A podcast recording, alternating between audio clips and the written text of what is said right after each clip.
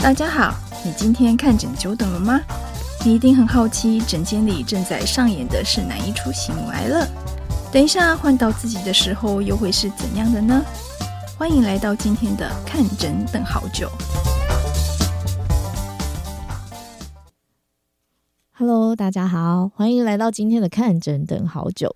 那今天这一集的节目呢，我们也要讲一个大家也蛮关心的话题，叫淋巴水肿。很多乳癌的病人因为手术治疗会有些淋巴的破坏，那之后会导致上肢，就是那次那一侧患侧的手背会有一个长期的肿胀的现象，叫淋巴水肿。那今天我们现场呢，有病友代表以及有我们的呃重建外科黄医师，那我先一一介绍大家。黄医师，Hello，大家好，我是林口长庚显微重建整形外科医师黄蓉如。黄医师呢，除了在乳房重建方面是很知名以外呢，在淋巴水肿重建上也是有一些他的一个钻研，所以等一下也可以跟我们分享一些目前的治疗的新的一个概念，大概是怎么样。那现场还有两位病友，我们第一位是柯柯。好，大家好，我是柯柯。那我是那个乳癌病友，那当然也是跟着郭医师跳润吧的润吧老师。嗯、对，然后我是右边，就是全切除跟扩清，没有重建。对，嗯，那他最近有一些淋巴水肿的问题，嗯，所以刚好可以咨询，洗耳恭听。对。那再来是我们的复健治疗师子荣。Hello，大家好，我是呃子荣，然后我是乳癌第一期，然后我拿三颗前哨淋巴结，嗯、然后之前有一点点淋巴水肿，但还好现在有稳定了。嗯、是不是有自己做复健？对对对对，邀请我同事帮我做一些徒手淋巴引流这样子。啊对啊。所以淋巴水肿的处理方法就包括复健，嗯、然后包括最后就包括手术治疗喽。治疗对，嗯，那我们今天刚好可以请教两位专家，复健跟手术治疗目前大概是什么情况？通常病人跟我说，医生我水肿，然后我就会说有吗？有吗？我淋巴水肿，那我就是手要伸出来，就两只手都要伸出来，完完整的比较看看是哪边。哦，那通呃通常我们大概。肉眼可以看得出来，就真的是水肿，但有时候比较轻微，可能就是只有肿胀感，但是还外观还没有那个直径的变化。哦，那这时候我们也会稍微了解一下病人他觉得肿胀程度是怎么样。对，那假如说，哎，那可可，你们说你一开始觉得淋巴水肿那时候的感觉症状是什么吗？其实，因为我觉得我前面控制的还不错，而且我是大概在术后的快五年，呃，大概四年多的时候才因为。呃，不当的训练，我觉得就是引发的因素很，对我来讲很明确。对，然后就是有一次，本来那时候还想说，诶，因为我就说有在讲重训的时候，我都其实都有在观察我的肢体有没有变化，这是我觉得是有扩清跟拿掉淋巴的人的一个就是自我的功课嘛，就是每天要观察自己。嗯、然后就是，就那时候是在洗澡的时候摸到，突然发现啊，这边的就是我的右手臂的那个上臂下方有一点肿，就是怎么摸起来那么肥嫩，就是。比较就是因为平常当然肉没有那么的，Q Q 的对对对对，对，就是那种就是摸起来感觉不一样，然后赶快左摸右摸，然后就发现哎，好像真的肿了，然后就赶快再去又寻求专业的协助。对，嗯，是。那子荣，如果一开始看到这样子的情况，你们会建议什么复健？嗯、呃，通常就是如果是这样子的。的病人来的话，我们当然还是第一个是先量肢体围，我们会借由就是健侧跟患侧肢体围的他们的大小的差异，我们会去评断他现在水肿的等级。那一般来说，可能我们会先进行就是徒手淋巴引流，先把一些水分试着能够让他在聚呃积聚在那个肢。呃，我们患侧端的手这边先把它引回我们的身体。那可能势必要的话，我们当然一定会建议要带那个。淋巴水肿专用的压力袖套。那有些人他可能他的淋巴水肿已经放了好一阵子了，然后可能有一些蛋白质沉积的情况。那在这个时候，可能用单纯的压力袖套，它的压力等级会不够的话，我们就会要用绷带去缠手部。嗯、那呃也会指导，就是个案回家的时候也要搭配就是运动，因为嗯。就是运动会让肌肉收缩，那就有点像帮浦作用，可以让水打回身体里面，然后还有做皮肤的那个照护也是很重要，因为在这个呃，毕竟淋巴液很营养，那万一我们也看到很多呃病友姐妹，她们可能在没有好好照顾的情况下，很容易可能会引发蜂窝性组织炎，那这时候可能会更严重。对、嗯，所以要早期介入了。对，我们其实还是很希望大家能够就是预防胜于治疗啦。嗯、我们就还是希望大家能够有这样，科科就有说他其实自己很注意。那我们也会鼓励大家，就是有时候比如说坐飞机登高山，然后做重复型的一些动作或拿重的时候，还是戴一下袖套。会稍微安心一点点，嗯，对，原来是这样，嗯，那如果说复健 之后还是没有帮助呢，那我们就要考虑手术喽。对，复健之后没有帮助就要考虑手术。其实我们。在在我们就是显微重建这边开始做淋巴水肿这样手术的时候，我们刚开始都看到很多是很严重的病的。那那时候我们就会问病人说：“哎，你怎么会手或是脚放到这么严重，你才会想要就医呢？”那他通常大概有两大类的答案。第一大类就是我的医师跟我说一点点肿没关系。第二大类，我觉得只有一点点肿应该没关系吧。所以，但是呢，其实我们知道那淋巴水肿啊，是如果就像刚。刚刚子龙说一定要早期介入淋巴水肿，如果你没有早期介入的话，它基本上它是一个随时随地都在恶化的疾病。嗯、那刚开始我们说它淋巴水肿，它刚开始是真的水肿，那所以肿的是淋巴液，因为淋巴液的它本来的通道已经被手术啊放射线治疗破坏了。可是随着这些水积在呃皮下呢，它会刺激局部的脂肪增生，然后它会刺激组织纤维化。所以为什么很多的病人这个淋巴水肿肢体它变肿了之后，它变得很大很硬？对。那当然有一些人是脂肪增生的多，它就会变得很柔软，但是肢体很大很大。这是因为呃随着淋巴液的沉积，就是后面多出来的脂肪堆积跟纤维化。那这个就不是我们去。引流它就可以解决的。那这些变化呢，也会发生在淋巴管上面，会让我们在手术的时候想要运用淋巴管来做重建，它的效果大打折扣。所以一定要早期介入。第一个，第二个要怎么做？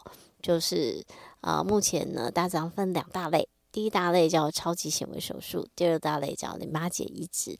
那过去比较传统的观念认为说，呃，早期用这个超显微手术，比较后期用淋巴结移植的方式来做重建。那事实上，随着临床的经验，呃的累积，不只是我们个人，还有全世界。大部分的呃淋巴水肿医师的发展的过程中，我们就会发现现在有一个趋势，就是超级显微手术越做越多。因为随着诊断的工具还有经验的累积，大家都知道怎么样去找到比较深层、相对健康的淋巴管来做超级显微手术。那什么叫超级显微手术？超级显微手术就是问它为什么超级？因为呢，一般我们在做显微手术，就是呃重建，包括拿皮瓣来做乳房啊，做身体的另。的任何地方的重建，或者甚至断指再接，那大部分我们接的这个血管呢，都会超过一 mm。可是超级显微手术做的淋巴管跟静脉的吻合，这个淋巴管可能都只有零点三、零点五、零点八 mm，也就是说比平常我们在做显微手术更小一点，所以它就被取名为超级显微手术。那他怎么做呢？本来淋巴管它应该有一个渠道，然后它最后也会回到静脉。可是今天乳癌的病人，他腋下做了淋巴结的扩清，加上放射线治疗，所以本来扩清完之后可以自己长回去的淋巴管也长不回去了。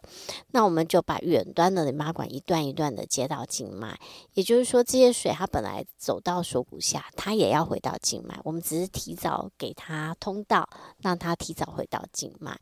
那通常会做好几个，不会只做一个，因为有这么大量的淋巴液，你可以想象不是一个小小的接口可以去去符合的。嗯，那如果今天这个病人是很早期的，那我们接完淋巴管，他在复健跟穿压力套一段时间之后，他就有机会摆脱这个压力袖套。可是如果今天是比较严重的，除了淋巴管本身不够健康，必须要借助外力的。挤压或者是压力袖套的协助去做淋巴引流之外呢，因为它呃淋巴水肿衍生的纤维化跟脂肪的堆积，我们当然就需要额外的去做一些抽脂啊，跟其他的手术，才能让两边尽量接近。嗯。所以做到抽脂，就感觉这个手术好大，对，而且抽脂它只是把它变细，对，它还是没有解决淋巴管的问题。没错，它是治标不治本的方式，所以、嗯、呃，还是会需要超级纤维手术的帮忙。嗯其实就是有时候，就刚刚那个华医师有讲到，就其实我们在临床上有遇到很多的，就是病人，他们其实也会一直询问，就是手术的问题，然后他们也会觉得说，当然我们可以理解，就是一直在做保守型的这种淋巴。呃，回流啊，压力其实久了，的确是真的会觉得有点辛苦，嗯、所以他们有很多人其实会考虑，呃，就是手术其实是可以理解，但他们都会说，嗯，那我是不是做完我就可以立刻摆脱就是引流跟压力袖套了呢？绝对不行，对，所以就 绝对不行。子龙应该有遇过很多，没错，他就说我就是不想要再做这些，可是其实我们就是如黄医师所说，就是他其实还是要。搭配就是对，你可以想象哦，我们在手术台上，你躺着手没有动的情况下，手平平平的拉出来，然后我们把把淋巴管都接到静脉之后，诶，肿就消了一部分。那这时候在手术台上，或者是隔天早上摸到这个手的，你会感觉到什么？他就会觉得哎，变软了。那可是我们平常要生活啊，所以手是不是会垂下来？是不是会活动？那这多出来的空间就更容易积很多的组织液，不光是淋巴液，这是第一个。第二个呢，在你淋巴水肿的状态下，这个皮下的压力是比较高的。那这组织的压力，相对于我们的静脉来说，它好像是穿着一层压力衣的。的概念对不对？先把它脱掉了，那你的静脉回流会不会暂时的变差？其实会，对不对？嗯、所以呢，这个时候刚开完刀的缠绷带或者是穿压力袖套，可以去调节皮下的压力的变化。那当然，这个压力也会协助我们把水从淋巴管挤回到静脉里面。那一年后。为什么有些人不用穿袖套？为什么有些人要穿袖套？手术的时候，如果是比较早期，淋巴管受到破坏没有很多，它淋巴管自己像健康的人，淋巴管是有自己蠕动的功能的，所以健康的人，他的淋巴管的蠕动的功能在，这个皮下的呃空间慢慢的缩回去之后，它自然而然会有会回到相对比较健康的状态。那如果我们手术的时候，淋巴管的蠕动功能是比较差的病人，他术后接着修套的。帮助他的水可以很有效的挤回去，他去做物理治疗也是一样。也就是说，今天这个渠道我们重新打开了，可是他的淋巴管自己动得不够好，那我们就给他一点外力，他就就可以就可以有很好的回流。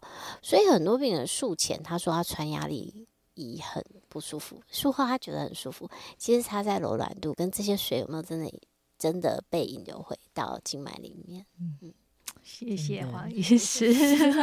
所以一件事情不是单一一个东西就可以解决，有很多方法合起来。对，对哦，对啊。那可可有没有考虑找黄医师做一下？我觉得可以纤维手术，因为我觉得说真的，就是在水肿之后，因为它。就是你要一直长期的在控制，然后你生活中真的不可避免的又有就是呃，不管是家事或什么，那当然再加上我还是很希望就是能够好好的运动，嗯、然后那当然哎，我觉得就是我其实对我觉得可以咨询看看，因为我觉得那样子比较就是呃。就 早期介入，对，然后早期介入，对，而且就是当然也不是说懒得长期控制啊，但是因为也许就是说大家也是会希望就是说像呃能够了解一个新的方法，然后可以去把它就是更好的一个寻求就是治疗的。对啊，尤其他就是不时在恶化。刚刚听黄医师讲，他一直在恶化，所以可是确实有一小部分的病患在就是物理治疗介入介入之后，他们可以达到还不错的结果。嗯、所以我我这边只要每一个来第一次来看淋巴水肿，我们都会先了解他有没有穿袖套，有没有去做物理治疗，嗯、因为这个是后续。第一个就是，嗯，这些介入有机会把一些病人就拉回到不需要手术的部分。嗯、那第二个，我们也可以看大家是不是学会术后的照顾，术后应该要怎么照顾。嗯、那当然，就算已经想好、哦、我要做手术，我两个月后、三个月后、四个月后要手术，那在这之前，你的复健跟袖套还是非常非常重要。我们总是希望他就停在这里，不要恶化。那你手术的时候才会是在就是最佳的状态下去做手术。嗯，别人可能也给大家一点小资讯，就是什么样的人会淋巴水肿，就是有做淋巴扩清的人。他的淋巴水肿机会大概是百分之二十到三十左右。那淋巴扩清就是淋巴被移除大概将近十颗左右那么多。好，那呃，如果是现在如果比较早期诊断，常常淋巴是没有问题，那我们就会做前哨淋巴切片。前哨淋巴切片的病人其实拿淋巴颗数比较少。理论上是比较不会淋巴水肿，但是偶尔是会遇到，像子龙就遇到了，他说三颗呢是遇到淋巴水肿，所以不管你淋巴是做多大程度，都要自己要去观察。那但是如果你确实是有做淋巴扩清，因为这个淋巴扩不扩清，其实是跟病灶范围还有你的后续治疗会不会因为淋巴有没有影响呃。对药物的选择或者给付这些会不会有影响？所以临床医师会做一些判断，他到底要不要扩清。那所以如果你真的是有做到淋巴扩清的人，可能更要注意。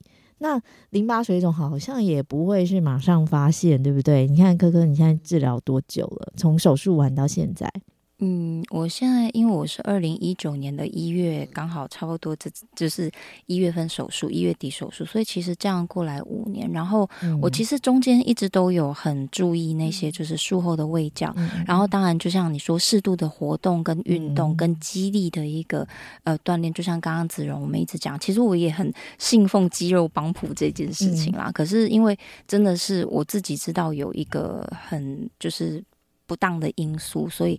这样子遇到这样子，那也就只能开始寻求后面的。嗯、然后，那当然要治疗。我就是说啊，我还是想要，因为我是惯用手，所以我还是想要打球啊，甚至于想打保龄球啊，想要干嘛？对对对，所以我觉得如果能够修复它，当然也是很好的。嗯，就是看得出来，就是淋巴水肿其实不是术后马上发现。对，我们在那个临床上，我有看过十九年后。嗯，然后因为毕竟他年纪变大了，在静脉跟淋巴管的功能可能也是相对是比较退化的情况下，然后他又去也一样是做一些比较呃过度突然的用力，然后他就说。嗯，我也不知道为什么我的手就突然肿起来了。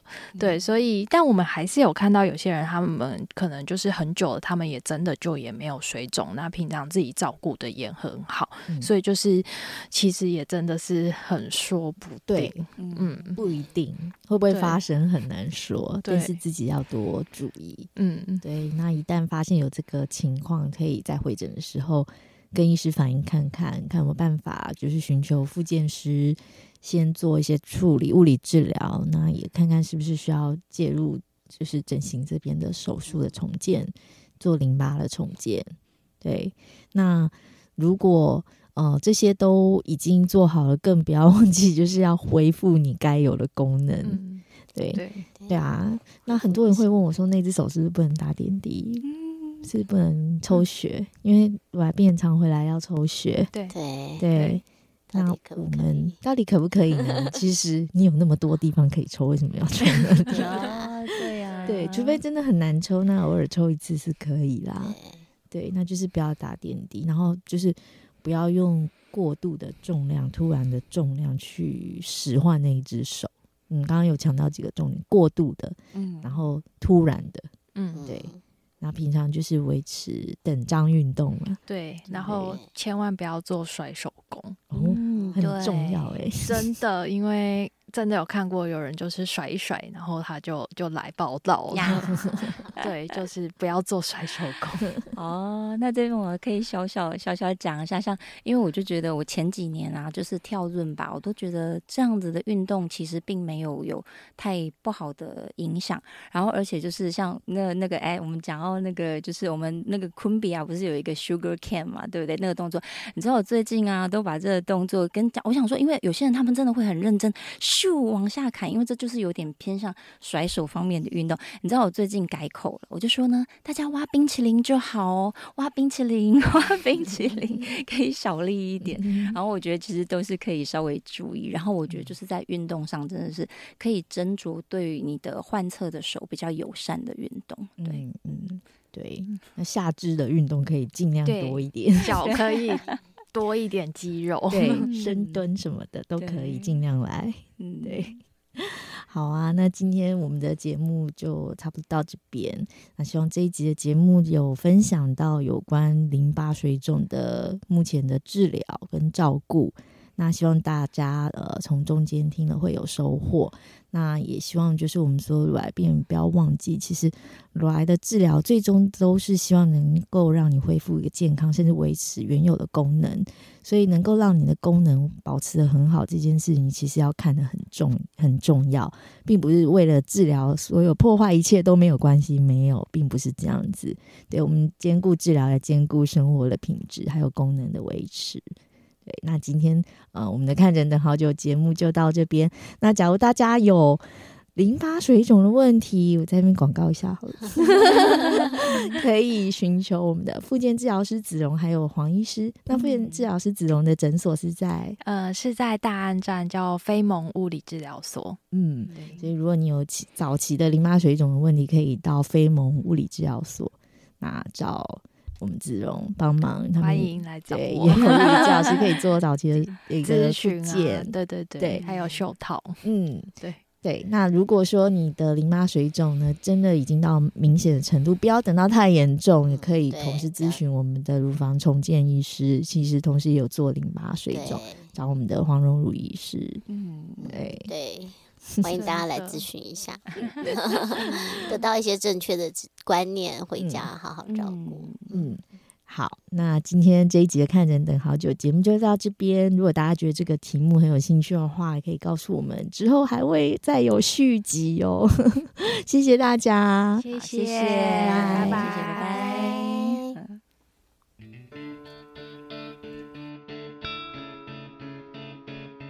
感谢您收听今天的节目，希望今天的节目能带给你一些帮助和启发。